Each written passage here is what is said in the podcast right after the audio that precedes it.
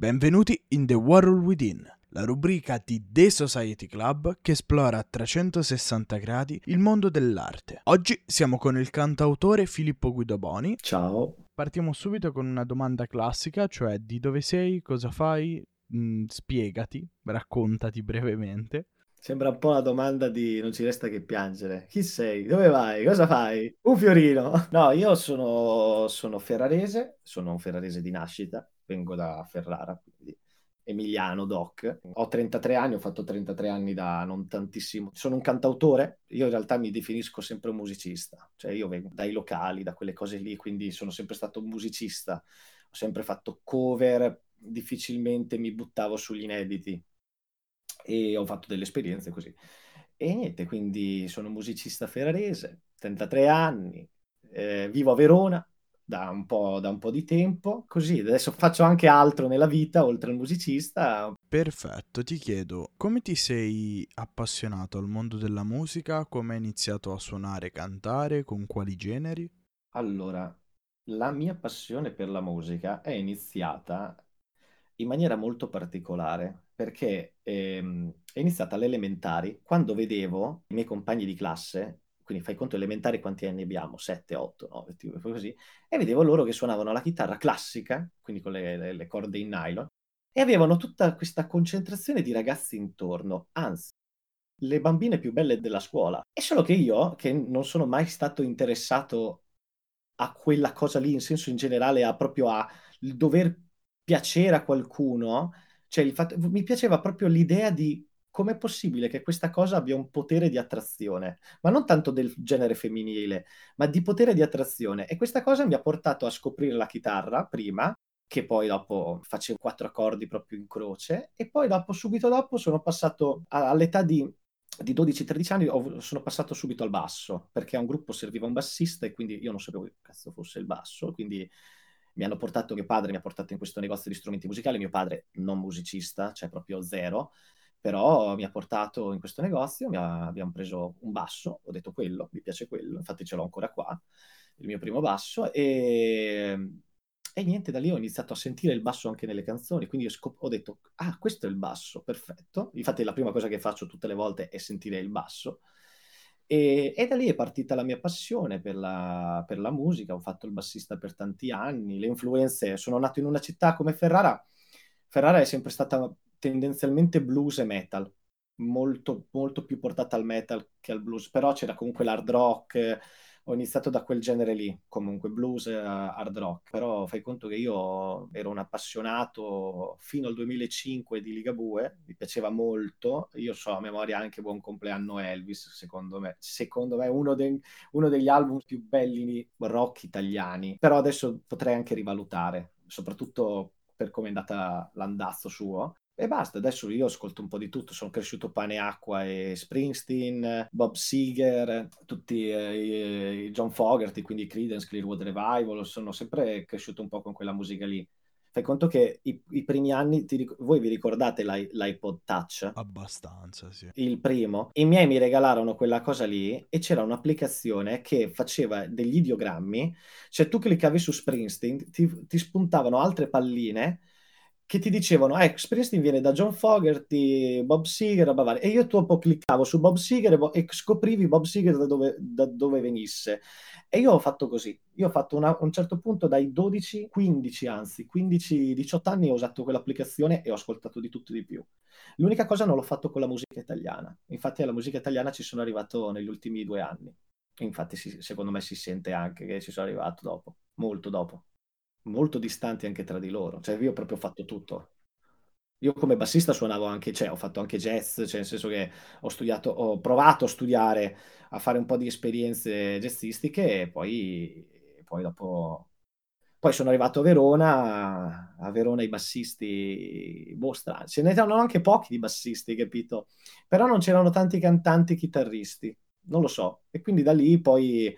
Già cantavo come bassista e arrivato a Verona proprio impostato completamente chitarra, chitarra e voce e da lì poi non mi sono più mosso. Perfetto, mi leggo sempre a questa domanda per chiederti quando è che hai iniziato a dire ok, la musica è il mio hobby principale?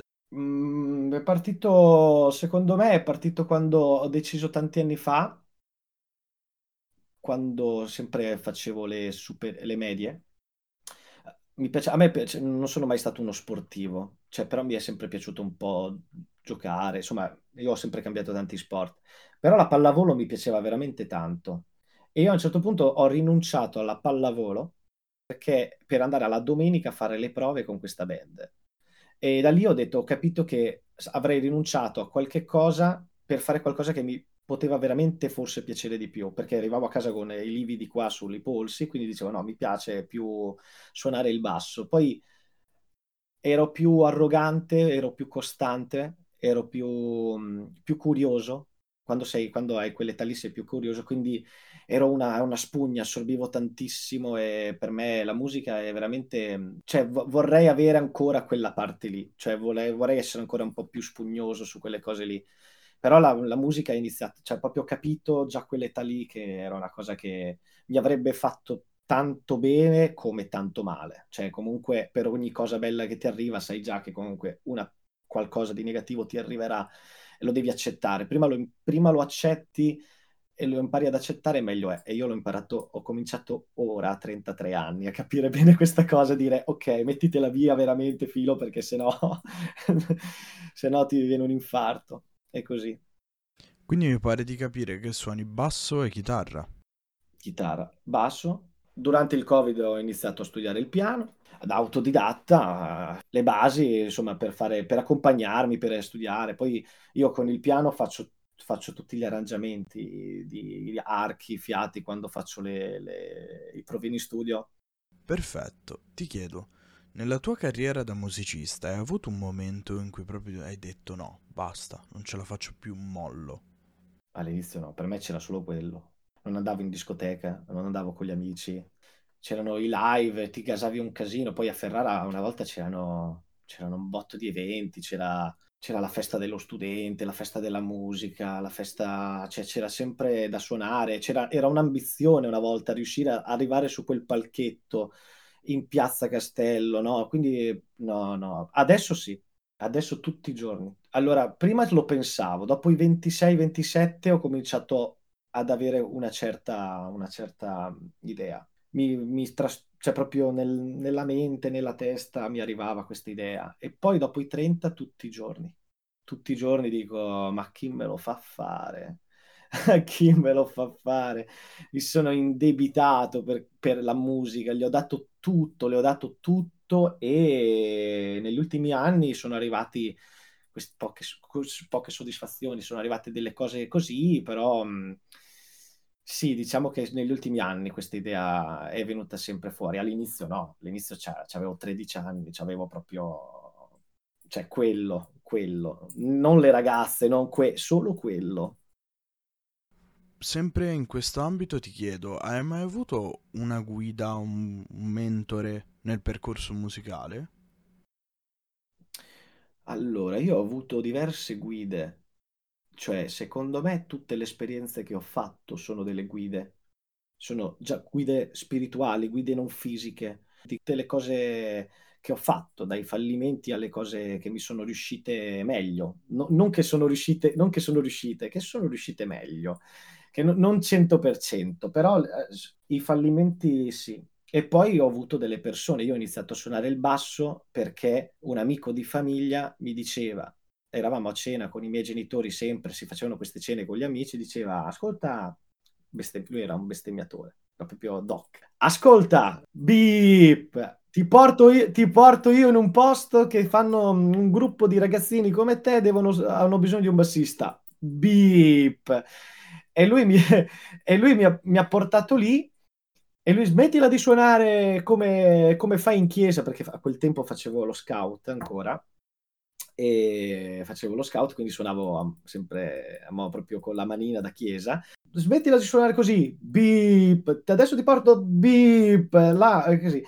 E lì ho iniziato a suonare, e lì ho, ho scoperto il basso, lui è stato una guida, lui adesso non c'è più da tanti anni, e ha avuto una brutta malattia che mh, ce l'ha portato via. Ho sofferto tantissimo come la sua famiglia e tutto il resto, perché per me è stata la, la- la f- la mia prima la, la, la, una delle mie, i, i pilastri, pilastri come, come lo sono principalmente i miei genitori, mia madre e mio padre, che sono comunque due artigiani, sono due persone che adesso si chiamano artigiani, bisogna chiamarli artigiani, però sono due persone che non hanno...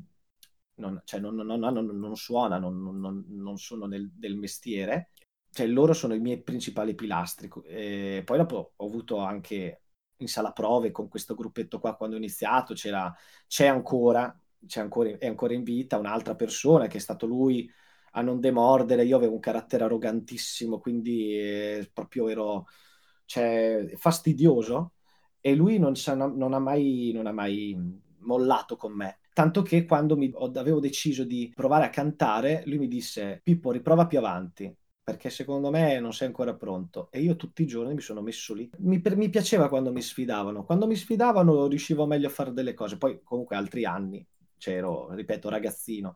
Adesso è un po' più, di, è un po' più difficile. Però, è, però sì, le mie pilastri, le mie guide sono sia a livello fisico che, che spirituale, che...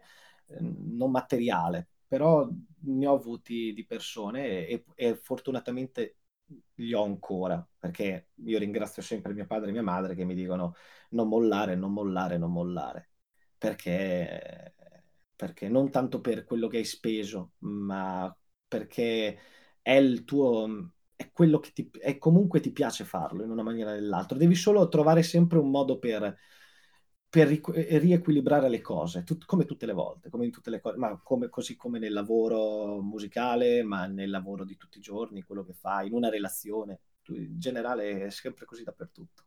E qual è stata la prima sfida impegnativa che hai dovuto superare nel corso della tua carriera, insomma, anche all'inizio se ne vuoi parlare?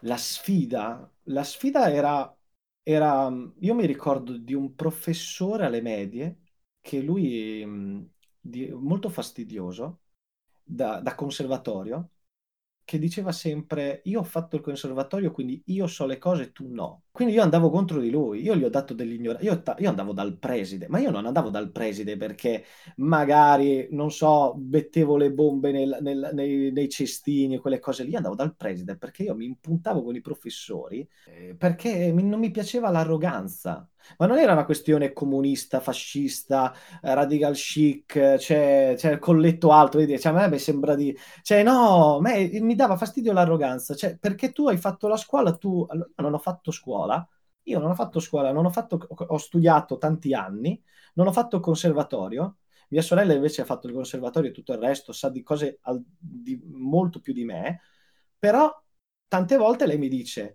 Io arrangiare come sai arrangiare te in studio non lo so fare, cioè nel senso di mettermi lì e fare l'arrangiamento di archi, come cazzo hai fatto a fare gli arrangiamenti di archi? Come hai fatto a fare quello di... come hai fatto a fare quello di... delle trombe? Cioè che, non... che comunque è uno strumento, eh perché chiedevo, dicevo, ma la tromba può fare questo? Cioè io chi... ho sempre chiesto, ho sempre fatto, ma l'arroganza di io so, io so perché ho il foglio di carta allora so fare, ah, vabbè anche io so fa- ho il foglio di carta, sono laureato in comunicazione ma sono pessimo nel comunicare con le persone e quindi uso la musica per provare a farlo, ma non è perché io sono laureato in comunicazione e allora so le cose, cioè capito? No, no la, la sfida più, più grande è stata quella di scontrarmi sempre con questo... Eh, con queste persone, con queste persone. E, la sfida, e una delle ultime sfide è stato quello di X-Factor, cioè quello di che quando sono stato chiamato a provare a provare X-Factor eh, è stata quella di no, io non lo faccio. No, ma no, col cazzo. Scusate per il francesismo, ho detto no, col cazzo. Col ca- Col cazzo, col cazzo, col cazzo. Mi hanno, con- mi hanno convinto perché ho detto dai ti serve un po' di visibilità perché comunque sei appena uscito, c'hai dei- degli inediti, potrebbe essere una cosa buona. E... Però quella è stata l'ultima sfida, sfida. Quella e il dopo. Ti va di parlarci un po' di quello che è successo? Eh... Puoi parlarci un po' di questa esperienza, come ti ha formato, come ti è cresciuto a livello professionale, networking e quant'altro? Allora, allora, ci sarebbero tante cose da dire. Vorrei Per, ti, ti spiego perché. Perché ti potrebbero richiamare. Succede a volte che ti richiamino. E quindi vorrei, dato che non so se questa veramente fu- sarà la ultima edizione, quella del duemilaventiquattro, mi trattengo per il duemilaventicinque, così posso poi dopo parlarne nel caso, in, una, in un'altra maniera. Io dico sempre questa cosa qua, consiglio di farlo, quando ci vai capisci delle cose. Adesso ci devi... Eh, allora, vai, ma se hai dei numeri. Cioè vai se c'hai novantamila di, di follower su TikTok, quelle cose lì. Tu devi andare là con un, un progetto. Cioè, se non se, la maggior parte, allora viene fatto così, certe cose, io non so se posso parlarne al cento per cento, ci sono vari modi per, per, fa, per andare dentro, o vieni chiamato dalla, dalla, tramite etichetta, eh, o vieni chiamato tramite segnalazione, eh, io sono t- stato contattato tramite segnalazione, non so da chi, cioè io ho saputo poi da chi, però in senso non so, non so come ci sia arrivato proprio lì, però so chi è stato, perché ho conosciuto la persona, cioè quindi non la conoscevo io questa persona. E, e sono stato segnalato, ci piace la tua voce, ci piace il modo, il fatto che c'è un po' il, sai, lo Springsteen, c'è quello che viene un po' dall'operaio, perché faccio, io comunque faccio un altro lavoro, e quindi era molto bella questa cosa qua. Io a un certo punto ho detto, ma sai che? Poi ho cominciato a vedere colleghi, che io li chiamo comunque colleghi, anche se non hanno la gavetta, cioè io ho trentatré anni, sono venti anni che suono, però li chiamo colleghi, ci mancherebbe. Però vedo un ragazzino di diciotto diciannove anni con il completino tutto già fatto, tutto già sistemato, con la sua linea e quelle cose sì. Io sono, se voi avete, non voi avete visto l'audition, mm-hmm. l'avete visto l'esibizione, io so, mi sono presentato in jeans e in maglietta. Mi ha detto come mi vesto? Jeans e maglietta. Cioè mi sono presentato prima così e, e poi mi hanno detto di rivestirmi così, quindi io mi sono proprio presentato. E le stesse scarpe, ti dirò, avevano ancora lo scotch. Fai conto che dalla preselezione all'audition passano dei mesi. Io avevo ancora lo scotch bianco sui cosi. Cioè, io non, proprio mi sono presentato così. E fai conto, non sto scherzando, i jeans e la maglietta, io quando sono tornato a casa li ho lavati e io quei jeans lì e quella maglietta lì non me li sono più messi fino a giugno, quando sono andato a Milano a registrare l'audition. E quindi eh, funziona più o meno così. E ti dirò, io so com'è andata la roba, cioè quello che hanno messo in onda è due quarti, cioè perché fai conto che io ero il terzo della giornata, mancavano le cose di, di Fedez e dell'Ambra, le... hanno messo proprio la roba Clued, che era quella di Morgan, che Eh, però ribadisco, gli accordi non sono sbagliati e mi meraviglio che una persona come Morgan, vedi l'esempio del professore, io perché conosco la musica posso parlare, tu conosci la musica, tu non puoi parlare allora, perché la versione di Don't Let Me Down era una versione di Paolo Nutini, quindi fatta al piano, al Rhodes, io l'ho presa otto anni fa, l'ho trasportata con la chitarra acustica e sono otto anni che faccio quella versione lì con la chitarra acustica fatta così. Cioè poi dopo l'ho sempre un po', l'ho fatta un po' mia, quindi è così. Quei venti commenti su ottocento che dicevano ah, i Beatles non si toccano, allora non tocchiamo più le cover, non tocchiamo più Babbo Riley, non tocchiamo più i Creedence, non tocchiamo più, allora anche a livello italiano non tocchiamoli più, non tocchiamo Battisti. Io ho sentito fare delle cover di Battisti che mi viene, mi viene la, cioè rabbrividisco, ma in senso negativo. Non tocchiamo Iva Graziani. Infatti, senti, non se, cioè, hai capito? Non tocchiamo nessuno. E io ho fatto quella roba lì e lui continuava sotto a dire ah, ma sta sbagliando gli accordi. Ma eh, sta cosa qua, sta cosa qua è finita su Rolling Stones, su Cosmopolitan, dovunque, che è bella voce, ma poteva anche non sbagliare gli accordi. Sei un, io lo dico, ma sei un coglione. Mi fai fa, mi ha fatto fare la figura veramente de, de, de, del cavolo. E un po' ci sono rimasto male anche per il fatto che non hanno valorizzato la figura de, del cantautore. Sapevano dei miei brani. Ti dirò, quando mi sono presentato dentro alla preselezione, uno mi conosceva già perché aveva visto il video di Bella Figura e aveva apprezzato questa cosa. Cioè, il fatto che io comunque non ho un'etichetta dietro, ho speso io i soldi per quel video lì e, e l'aveva apprezzato. E niente, quindi sembrava che dovessero farmi fare una mia canzone e invece poi hanno puntato su quelle che vengono chiamate canzoni da far fuori, principalmente i Foo Fighters. Cioè, se tu vai a vedere la storia di X-Factor, tutti quelli che hanno fatto i Foo Fighters vengono fatti fuori. E io gli avevo proposto un botto di canzoni, eh. Io gli avevo proposto un botto di canzoni. Ma poi tipo, non so se vi ricordate il ragazzo Lorenzo, si chiama Lorenzo lui, quello che era il ragazzo pelato con la chitarra, quello che suonava con la gran cassa, lui era la mia controparte, il mio doppelganger. Cioè noi, tutti noi lì dentro, X Factor, abbiamo il nostro doppelganger. Cioè anche eh, tipo Andrea Settembre aveva il suo doppelganger. Cioè tipo io quando gli ho proposto per le bootcamp, vengo lì, voglio suonare la gran cassa, perché io suono con la gran cassa anch'io fuori, e eh no, c'è, c'è già Lorenzo. Non è che mi hanno detto così, però vai a notare e c'era anche già lui, hai capito? Che tra l'altro, da quello che ho notato, tu quando suoni live come cassa usi una valigia, mi pare, da aver visto. Sì, sì, io ho preso, abbiamo, l'abbiamo presa tanti anni fa, io un mio vecchio amico, collega, che adesso non, non sta più qua a Verona, ma sta, sta a Dubai a lavorare come musicista, e lui, eravamo in giro, abbiamo fatto qualche mese in giro, no, a fare un po' di busking, e abbiamo detto, ma se ci prendiamo invece che una cassa, che è scomoda, prendiamoci una valigia, così dentro ci mettiamo i cavi, ci mettiamo le robe e poi diventa così. E niente, è stata una bella idea. Io da, da quest- da, dalla nostra separazione mi sono tenuto il figlio, ed è una cosa che sto portando, av- portando avanti. Ti dirò, No, non la uso, se cioè adesso ultimamente la uso, l'ho sempre usata, però quando faccio le mie cose no, quando faccio i live Guidoboni con i suoi brani no, perché vorrei arrivare con la band, cioè vorrei arrivare prima o poi a suonare con la band, ecco. E... però l'esperienza, diciamo, X Factor è, dipende sempre, io ti dirò, mi è stato detto questa cosa all'inizio, prendila come un'esperienza. Cioè non hai venti anni, non ne hai venticinque, ne hai trentadue. Io l'ho fatta quando avevo trentadue anni. Prendila, ciapa su e porta qua, come mi hanno detto. Io consiglierei di non farlo fare ai ragazzini. Cioè i ragazzini dovrebbero provare Amici, piuttosto, che è una scuola, anche lì, con i suoi dibattiti, con i suoi pro e contro. Però è una scuola. Mi fanno tenerezza tanto i ragazzini, quelli... quelli che hanno partecipato, quelli che poi gli hanno, non li hanno presi, poi li hanno ripresi dentro con il sorteggio fatto su quattro partecipanti.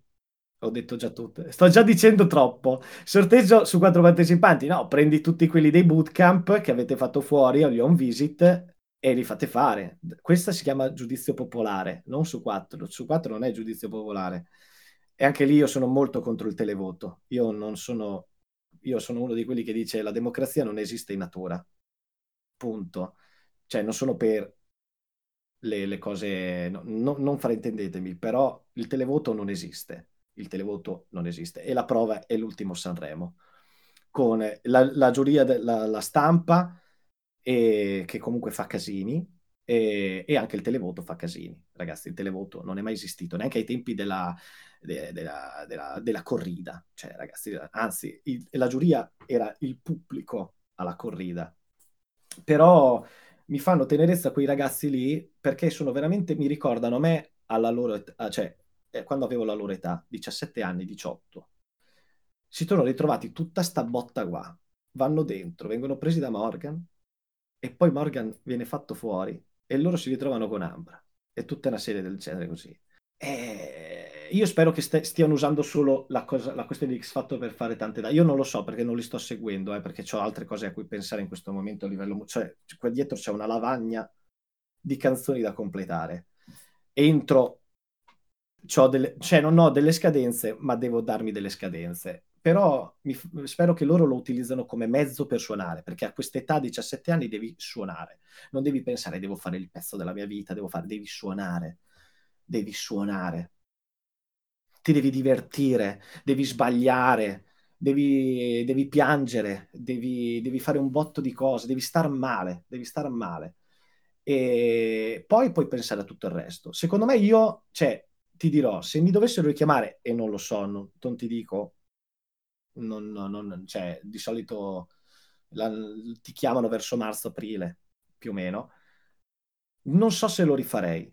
ma solo perché l'anno scorso era il momento giusto, secondo me, perché avevo i brani in uscita, ave- quindi dei brani a cui, a cui ci avevo lavorato e ci, e, e ci ho creduto sempre fin dall'inizio, avevo una storia, perché comunque venivo da una, una, una serie di cose, quindi che mi hanno portato a quel momento lì. Adesso non avrei niente da raccontare, cosa vai? Ah, cosa è cambiato dall'anno scorso? Faccio sempre l'altro lavoro, faccio sempre le mie seratine ogni tanto, scrivo, col, cosa, cosa ti devo dire? Collaboro con... Cioè, che storia ho? Invece l'anno scorso c'era... Cioè, bello, cioè, Don't Let Me Down, tra l'altro, è un brano che è il, il mio cavallo di battaglia. Quest'anno, se voglio portargli un cavallo di battaglia, ti porto un mio brano. Ma se mi dovessero chiamare, glielo dico. O mi fate fare i miei brani o no. A me è stato detto... del bootcamp, fidati della direzione artistica, perché se ti fanno fare la cover è perché un motivo ci sarà. Di solito quelli che fanno i brani inediti vengono fatti fuori. Due che sono andati, due, una che è, è andata fino agli home visit e l'altro che è andato fino quasi alle semifinali, avevano portato gli inediti. Quindi non mi prendete, cioè non ho venticinque ventisei anni, non mi prendete per il culo. Non è perché sono, non sono romano, non, fa, non faccio parte della, della cricca romana, della cricca milanese, che anche lì ho un po' di rancore, perché il fatto che io sia... Noi, noi emiliani siamo veramente poco cagati da un punto di vista... Adesso vedo un po' che sta cambiando, stanno cambiando le cose, ma devi sempre fare un genere particolare.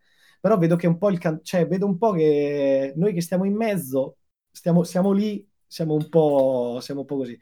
Quindi non prendetemi in giro. Io, lo, io, lo, io l'ho detto, a un'unica condizione lo rifaccio, mi fate fare i miei brani, anche se sono brani che sono già usciti, non me ne frega niente, vi faccio un'altra, vi faccio un'altra puntatina se non mi tagliano, anche perché, ripeto, tagliano tantissimo, poi non hanno fatto un macello, ve lo, ve lo posso garantire, su alcuni sì, ci hanno tagliato veramente tanto, sul mio sono stati veramente molto, eh, molto corti, a parte quella cosa lì di Morgan, cioè, poi tra l'altro ero lì col microfono, nella mia testa avevo queste immagini, dicevo, stai zitto, stai zitto, non dire niente, non dire niente, loro vogliono che tu litighi con Morgan, stai zitto, stai zitto, e sono stato, accetto, accetto, accetto la critica, grazie, cioè, la scena era questa qua, accetto la critica, e invece c'era tipo mio padre, che era, per mio padre è stato tagliato, tra l'altro, l'hanno, l'hanno, l'hanno gli hanno rotto le palle per farlo venire perché era carina l'idea e l'hanno tagliato. Tagliato mio padre, gli hanno fatto un paio di domande tra l'altro carine, cosa ne pensi di, di suo figlio? È orgoglioso di, di suo figlio? Cazzo, sessanta anni lui, io trentatré, non mi accompagna a un concerto da dodici anni, ma anche di più, e fa, certo che sono orgoglioso di mio figlio, ma io sono orgoglioso dei miei figli, di quello che fanno. Ha detto, ma è stato definito patriarcale quel, quel discorso. Perché è orgoglioso della sua famiglia, perché il lavoro più bello della sua vita è fare il padre. Qui così siamo messi, questo siamo messi. E ci sono, guarda, e mio padre c'era là dietro che si stava trattenendo su certe cose, quando ha detto, cioè, perché mio pa- cioè, se vedete mio padre è una persona, però è, è stato ba- bravo da quello che mi hanno detto. Cioè, infatti quando sono andato fuori dal tendone, quando mi hanno fatto uscire, da, da uscire l'ho guardato, gli ho detto... Eh, dai, diamogli sto cazzo di abbraccio, diamogli un po' di, di, di, diamogli un po' di share. E l'hanno tagliato, l'hanno tagliato, l'hanno messo per la pubblicità della team, poi, su un, su un altro, un reel di, di, di, di Instagram. Però, però, per concludere ti dirò, ehm, avrei voluto, sicuramente, dico questa cosa qua, ed è, non la capirà nessuno. S- ho incontrato una persona, Do, dopo le registrazioni della, delle puntate, quindi mh, a, a metà luglio, gli on visit vengono registrati ad agosto, e ti dirò, non do la colpa a lei, quindi ho fatto già capire il genere, o, eh, però se non avessi conosciuto questa persona non av- avrei affrontato l'esperienza X-Factor molto meglio. Eh, perché l'avrei fatta con, eh, con più sp- l'avrei, fre- l'avrei guardata, cioè l'avrei affrontata con più spens- spensieratezza, e, e invece, invece purtroppo me la sono, me la sono vissuta male, ed è lì infatti è partito un po' il, bu- il buio intorno a me. Fai conto che io avevo appena iniziato a lavorare con Enrico Lupi della Rappresentante di Lista, Carmelo Drago della Rappresentante di Lista, Dario Mangialacina della Rappresentante di Lista. Capita sta cosa qua, non è che ci faccio una gran figura se vado in depressione, capito? Quindi io ringrazierò sempre Enrico che mi è stato vicino in questi momenti qua, e adesso mi sto ripigliando molto bene negli ultimi, ne, negli ultimi tempi. Però è una cosa che è vissuta male. Io ho visto un altro mio amico che ho conosciuto lì a X-Factor che se l'è vissuta malissimo. Se l'è vissuta malissimo. E c'ha ventidue anni. Cioè pensa uno di ventidue, uno di, tre, uno di ventidue, uno di trentadue. Non te la devi vivere così. Purtroppo è un programma, è uno show, e ci sarà un motivo perché magari non è... Cioè perché non è, non è più così visto. Cioè guarda Sanremo. Sanremo fa... Cioè Sanremo non fallirà mai, Sanremo. Nel bene o nel male. Ma questa esperienza come ti ha cambiato caratterialmente? Mi ha reso ancora più cinico. Ma è così, ti rende più cinico perché purtroppo il vero, il vero male, e questo mi tirerò la zappa sui piedi, sono gli autori. Chi sta manovrando tutto sono gli autori, non sono le major solo, sono gli autori, ma non gli autori musicali, gli autori televisivi. E io non sto parlando solo di X Factor, in generale, quello che ci danno. Io ho un libro bellissimo che adesso non mi ricordo, si chiama La Riunione, che è di questo ex, uh, un, di un autore, Rai, uh, televisivo, anche Mediaset credo che abbia lavorato, ed è di un autore che, um, che cioè un autore televisivo che parla del dietro le quinte, di cosa succede dietro le quinte, e fa rabbrividire. Cioè, il, il vero problema sono gli autori, decidono loro. Io per vie traverse sono venuto a sapere che la capo autrice mi aveva definito troppo democratico per un programma del genere, troppo democratico per questo mondo, troppo buonista, perché ero sempre carino con tutti. Secondo me invece è il contrario, perché io non è che ho fatto il buonista, io non vado in TV per fare la testa di cazzo, io vengo lì perché mi serve, perché io voglio far ascoltare le mie cose, e dato che io ero arrivato lì in quel momento, che non mi avete fatto fare le mie cose, io l'ho presa in buona, perché devo, perché devo andare a litigare con qualcuno? Tanto ormai mi avete già deciso per me cosa devo fare. Ti dirò, a certo punto, della, della, quando noi eravamo in sala di attesa, non quella con le telecamere, senza telecamere, io avevo visto tre persone che conoscevo già, che stanno sulla mia playlist di Spotify da, da, da molto tempo. Io quella volta, io lì ho capito, oggi vado via, oggi vado fuori. Io oggi vado fuori, io l'avevo detto, Pe- io appena visto, non faccio, cioè adesso ho fatto i nomi dei, dei ragazzi, cioè, ti dirò, però io ho visto Matteo Alieno, io ho pensato subito io vado fuori, perché Matteo Alieno è un, bra- è un bravissimo autore romano, però appena visto lui, anche il solito Dandy, io ho visto, li ho visti così, ho detto, ma eh, che cazzo, io sono andato da Matteo, a Matteo Alieno e gli ho detto, vieni qua, ma tu sei Matteo Alieno? Fa, sì. Che cazzo ci fai qua, porca puttana, che c'hai un botto di...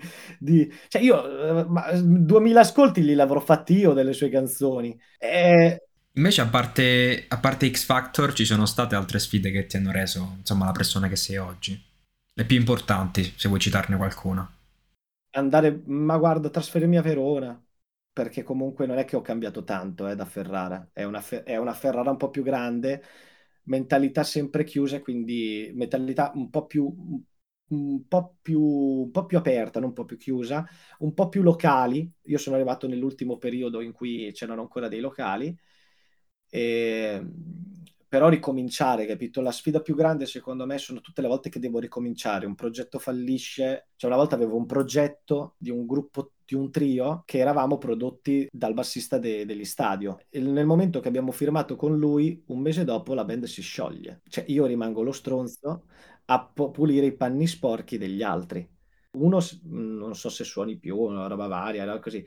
L'altro neanche, io non ho più contatti, cioè proprio, cioè un mese dopo non gli andava bene il fatto che certe dinamiche, il fatto che comunque sì, è un trio, è una band, però tutti sono davanti, tutti dovevano stare davanti, no ragazzi? Ma non perché lo volessi fare io, se sono io che canto, se sono... cioè è ovvio che cerco di mettere, di, di essere il portavoce, però ripeto, sono cose, eh, ci vuole intelligenza, eh, ci vuole anche, eh, bis- a volte bisogna anche mettersi da parte, bisogna dire io queste cose non le so fare, se si voleva prendere anche dei, dei meriti che non si avevano, cioè se io facevo il cento per cento loro si dovevano prendere il trentatré, trentatré, trentatré, ci sta se ci mettiamo d'accordo, hai capito? Cioè io, per dire, ho suonato per tanti anni con una band di cover, io non ho la stessa capacità comunicativa del bassista nel gestire gli eventi, tipo le spose nei matrimoni, io le odio le spose, no, veramente, chi mi guarderà,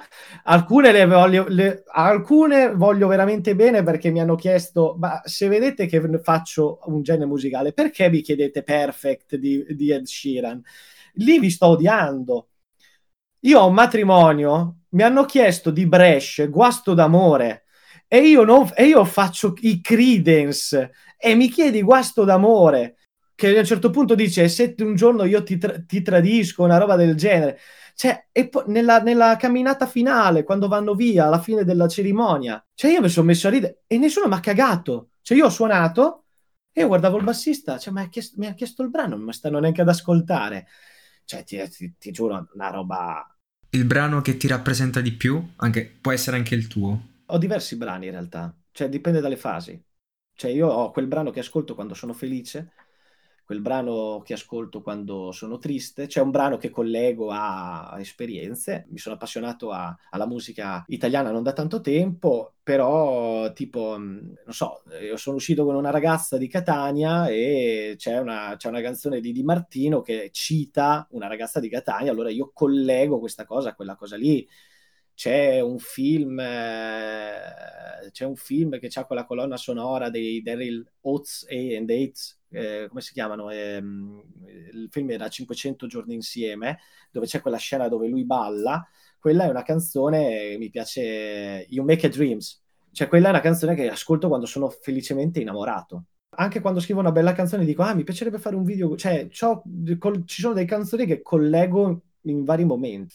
Ti dirò, la canzone, quella che delle poche che ho adesso sul mio catalogo musicale, è Porno, perché Porno è la, secondo me è la canzone che ho scritto veramente con, con, con, con tanto sentimento, è stata la prima che ho scritto, è stata la prima che ho scritto per una persona, tra l'altro, che siamo molto amici, cioè siamo stati, abbiamo condiviso dei bei momenti intimi e poi adesso siamo amici, quindi anche la costruzione di un sentimento può avvenire anche dopo la fine di una, di una relazione, se due persone sono intelligenti da poterlo fare o abbastanza mature da poterlo fare, e le, quella canzone lì è, ti giuro, mi piace, cioè, poi, ma poi la canto sempre in maniera diversa tutte le volte, la riarra- cioè proprio una eh, ci, e poi penso, io vedo, io vedo cioè io vedo come se vedessi lei, ma ovviamente non provo più sentimenti di quel genere lì, però è una canzone proprio mia che mi piace, cioè quella è, è, non vedo l'ora di fare quella canzone lì quando arriva durante la scaletta. Ecco, abbiamo parlato di tanti momenti brutti, ma volevo chiederti qual è stata la più grande so- la tua più grande soddisfazione che la musica ti ha dato? mm. ti dirò Ti dirò l'anno scorso, quando sono usciti i miei brani. L'anno scorso la prima cosa che ho fatto, sono uscito, è uscito Bella Figura a gennaio, sono andato giù a Roma, ringrazio, ringrazio le persone che mi hanno dato una mano, la, la vecchia produzione con cui ho lavorato, anche il, manag- il manager con cui ho lavorato in quel periodo lì, che mi hanno fatto fare un'apertura con seicento persone davanti, cioè il... il c'erano cos'era, settecento persone, da, da, c'era il pienone praticamente, cioè sold out. L'anno scorso era veramente iniziato bene tutto, tutto, tutto, cioè ho detto cazzo, il concertino, il brano, funziona, tutto ro- roba così. Però la più, la più grande soddisfazione mh, ti dirò, la collego comunque ancora ad X-Factor, con mio padre, aver portato mio padre lì con me. Sembrava di essere tornati indietro di quindici anni, quando mi accompagnava ai concerti, quando mi guidava lui perché io, ero st- perché io non potevo ancora guidare, cioè che poi noi eravamo a Milano, io ero da mia sorella, loro avevano preso un alloggio ed eravamo tutti lì, avere la mia famiglia lì, tutti a sostenere questa cosa qua che nessuno voleva che io facessi perché sapevamo già un po', però era ver- dovevate vedere la scena di mio padre che erano tutti lì, tutti, geni- tutti agitati, no? I genitori degli altri, tutti agitati. Mio papà era lì che giocava a Puzzle Babbo col cellulare e io gli ho detto: papà, sei un genio, papà, sei, sei, sei la mia vita veramente. E hai dei consigli da dare a una persona che vuole intraprendere la tua stessa strada, magari? Ah, se io potessi dare dei consigli direi: non fatelo, aspettatevi di tutto e di più. Non è, non è che non è più come vent'anni fa, adesso ci sono altri modi per fare le cose. TikTok, cioè neanche Instagram, vai direttamente su TikTok, cominci a fare dei video, fai vedere le tue capacità, fai vedere le cose, ti metti subito alla prova, cioè vai subito nell'oceano. Io mi ricordo un consiglio di Saturnino che mi diede tanti anni fa, mi disse: eh, ma che tu stai a Ferrara, ma tu stai nel, nella bolla dei pesci rossi, tu devi andare nell'oceano, e finché non vai nell'oceano non, riusci- non vedrai, cioè non, non, non, non vedrai mai gli squali, e tu devi vederli gli squali, devi vedere ogni tipo di pesce. Ed aveva ragione. Infatti io, a me piace stare a Verona, eh? Mi piace molto, cioè per quanto non la vivi, però mi piace, perché così riesco a godermi tutte le altre città e tornare comunque indietro. Milano mi viene l'ansia adesso, però tipo recentemente sono stato a Torino, ho detto: cazzo, ci voglio tornare. Eh, vado giù spesso a Palermo e, e mi, mi piace tornare giù a Palermo, è da un po' che non vado a Roma, però c'ho una casa, una casa su dove tornare. Mi piace molto la tranquillità di Verona, diciamo, non riuscirei mai a stare in quelle città lì.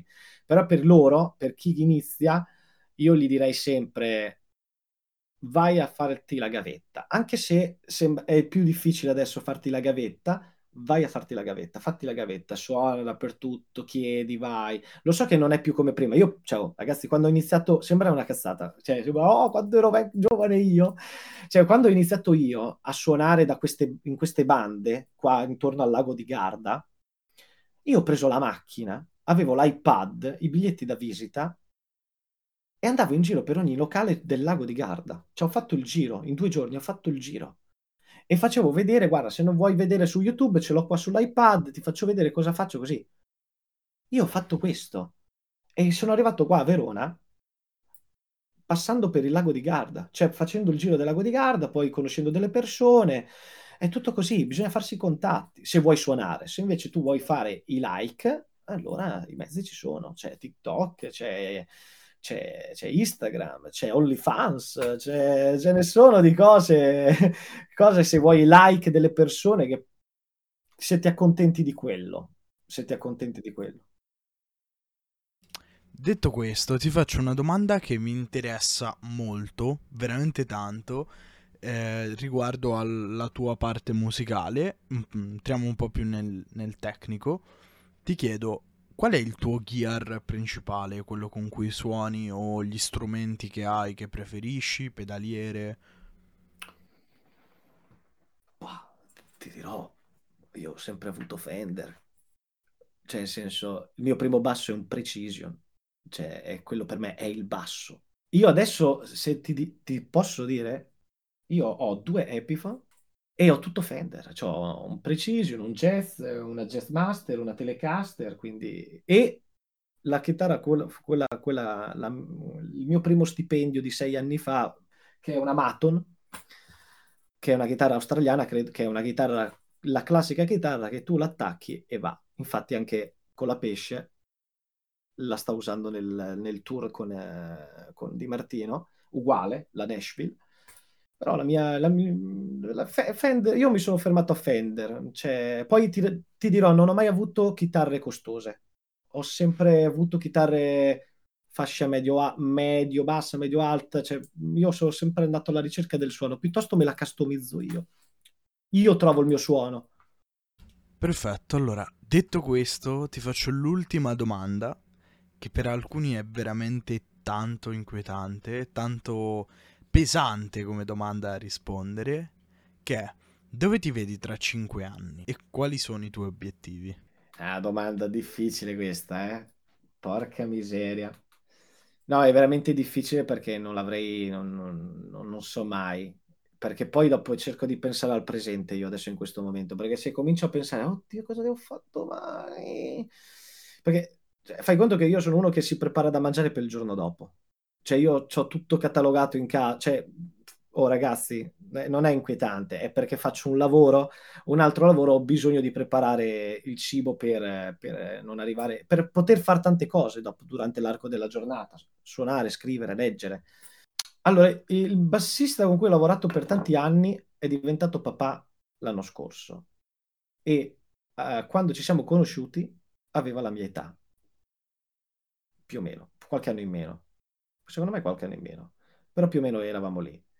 Adesso ne ha trentotto, quindi ci siamo conosciuti che aveva trenta anni, secondo me, quindi ne ha trentotto ed è diventato papà. E fa il musicista, e anche la sua compagna è una musicista. Già questo ti dice tutto. Ed è un jazzista. Eh, Questo già dice... dice- eh, quindi non lo so, non lo so. Io adesso sto pensando a fare le cose come piacciono a me, perché tanto il tempo è quello che è. Non ho, non ho più venti anni, venticinque, però di esempi che sono riusciti a uscire nella musica ce ne sono a quest'età. Brunori è uno di questi, trentadue anni, però anche lui sicuramente ha vissuto in, una, in un, un ambiente musicale abbastanza... Ho visto la sua intervista recente, quindi ho capito un po' che anche lui ci è arrivato grazie a...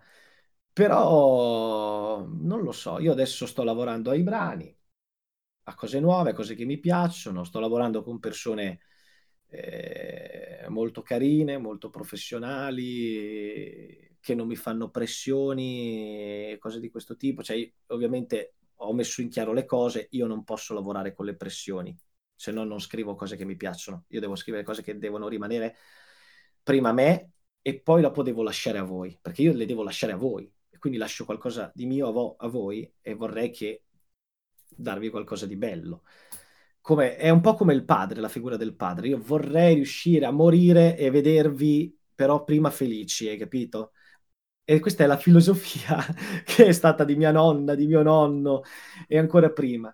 Quindi eh, lo vorrei che fosse la stessa cosa per le canzoni. Quindi adesso in questo momento scrivo, leggo, vediamo, vediamo.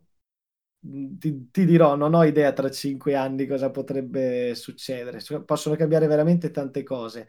Potrei anche non essere a fare più, cioè non potrei, magari non, non- non faccio più musica, proprio decido, non lo so. Vedi- eh, non non dico che vivo giorno per giorno, però vediamo.